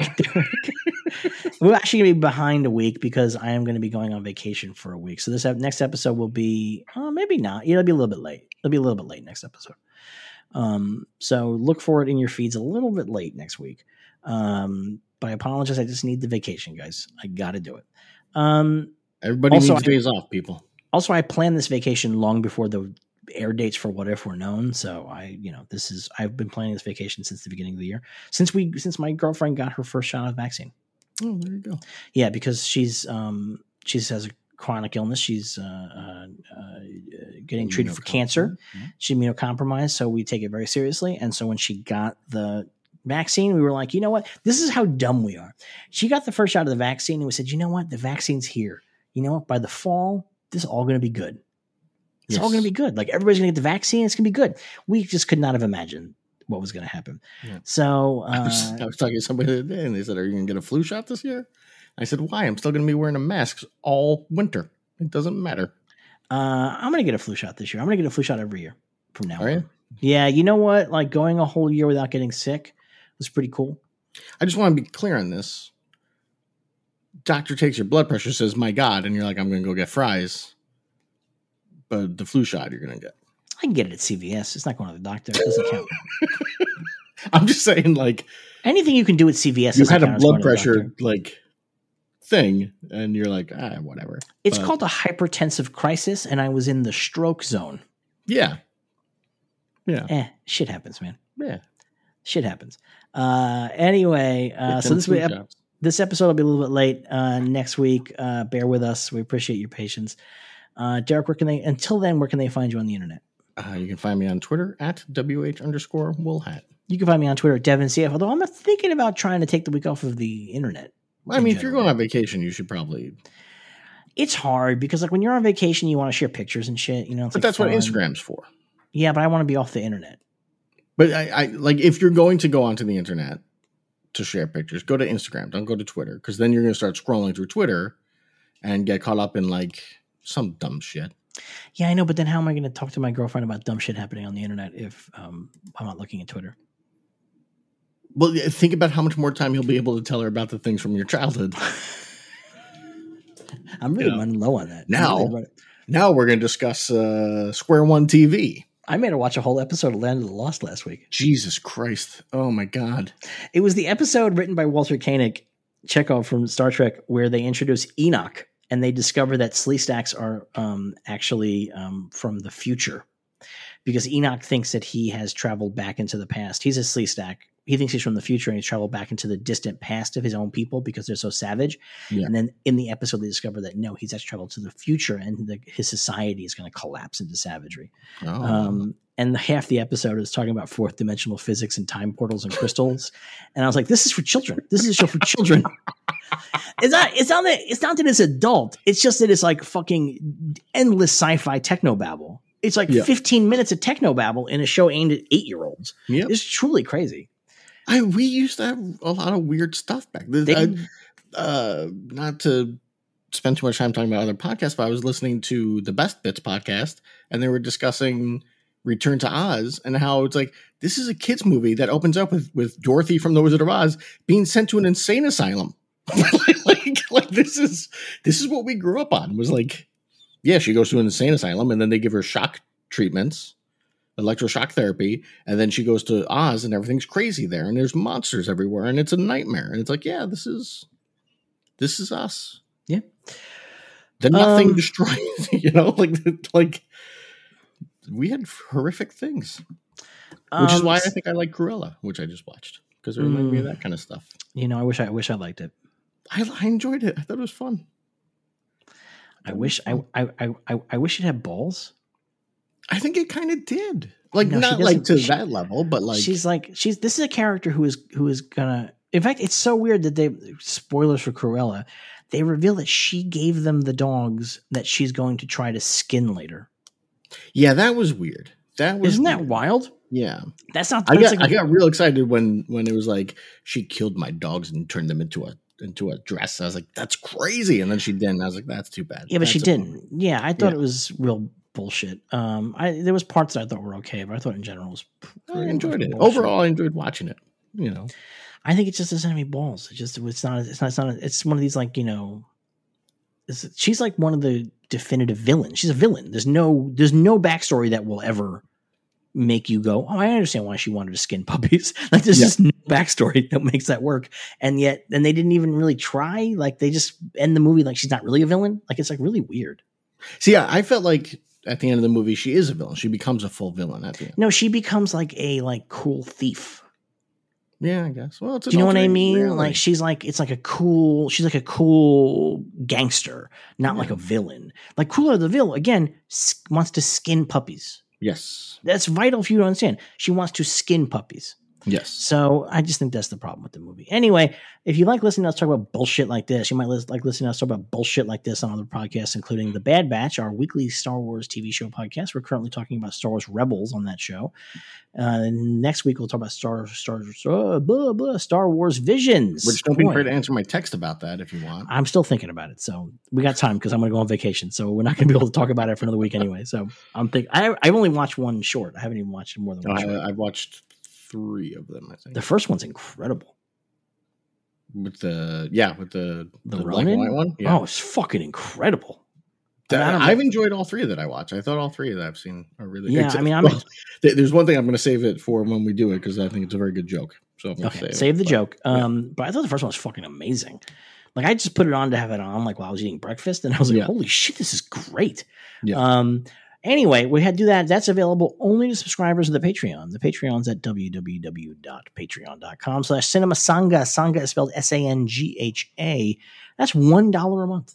One Yeah. gets you that show. But Gets you four episodes a month. four um, episodes a month. usually. And then so they go like an hour and a half. So that's like a lot of fucking time. Like Yeah, six hours a month. Between this and that, you're up to three hours a week with us. We're trying to convince them to subscribe. People like long podcasts. Pe- Our comments constantly tell you I like it when they're long, I know. and you're so against it. Uh, the other show that we have is called Watchmen. That's a monthly show, and that's a superhero movie deep dive podcast. We watch superhero movies and talk about them at length. Our last episode is Shang-Chi. So if you're listening to Marvel Vision and want to hear us talk about other Marvel movies, it's only going to happen on Watchmen. Shang-Chi is the current episode. That's available. And coming up in a couple weeks will be Venom 2, Let There Be Carnage. Yeah. The um the post credit scene for that leaked. Oh, did it? I'm not going to talk about it here. It's a pretty big deal. Okay. So stay stay in the theater for the post credit scene. There you go. And then uh, the next episode we're going to do is Venom 2. Then it's going to be The Eternals. Then it's going to be Spider Man No Way Home. And then once we run out of new superhero movies to talk about, we're going to open up to voting. And you get to choose what old superhero movie we talk about. And that's probably going to be January. So that's going to be pretty fun. Um, January, February. I mean, I don't think there's any movies. Right? I don't think there's any movies January, February. Yeah, we're going to do two months of old movies. It's going to be fun. Um, and so that's available for five dollars a month. You also get the Bad Batch with that, so you get a lot of a lot of podcasts, and then plus all the writing on Cinema Sangha. So it's pretty good, pretty good deal. Uh, but if you can't, we appreciate you listening just right now anyway. And if you can't subscribe, one way you can help us is to rate and review us on your podcasting app of choice. And Holy shit! This is the first time we've said that. if, If it's a good- end, and then afterwards, I'm like, oh, I forgot to say rate and review. if it's a good if it's a good review, if it's a bad review, keep it to yourself. Frankly, Yeah. What Um, if you gave us good reviews? why would you have made it through an hour and 40 minutes of this shit if you don't like the show? Like, I can't even imagine. if you're listening this far, you hopefully you like the show enough to at least give us a courtesy five star review. You know, like I, even if you don't mean it, like if you're like, eh, three and a half, really. Like I, I listen to this while I'm doing laundry. Like it's like not that. Yeah. It's just it's just background noise. But just give us the courtesy five. Yeah. It's like it's like an Uber. You have to give the guy a five, or else he gets fired. Or like that's maybe- that's how Uber works. Maybe you're like our father who only listens to the first 20 minutes while we talk about random bullshit and then turns it off, which is weird. He did listen to the Marvel shows previously because we were uh, giving him information. He was watching those shows and he didn't Yeah. understand anything. yeah. But now he's stopped. He He's definitely not watching. What If. There's not a fucking chance on earth. So I feel good saying this because he's definitely not, not listening to this right now. Well, no, I mean, I spoke to him last week, and he, he said, "Yeah, I listened to like the first twenty minutes of them when you guys talk about like your lives and whatnot, and I enjoy that. But the moment you start talking about the movies or whatever, I don't know what the fuck you're talking about." Fair enough. So, yeah, All right. he was we'll very see excited guys. that on, uh, I guess, the last Rebels, we discussed how our family members die. He was very excited when I told him. I'm He was like, actually oh, I very wait to hear it. I'm actually not surprised by that. Uh, We will talk to you guys again soon. Thanks so much for listening, subscribing, rating, and reviewing. We do it all because of you. Thank you so much. And until we meet again next week, may be happy, may be healthy, may be safe, but most of all, may you remain a true believer.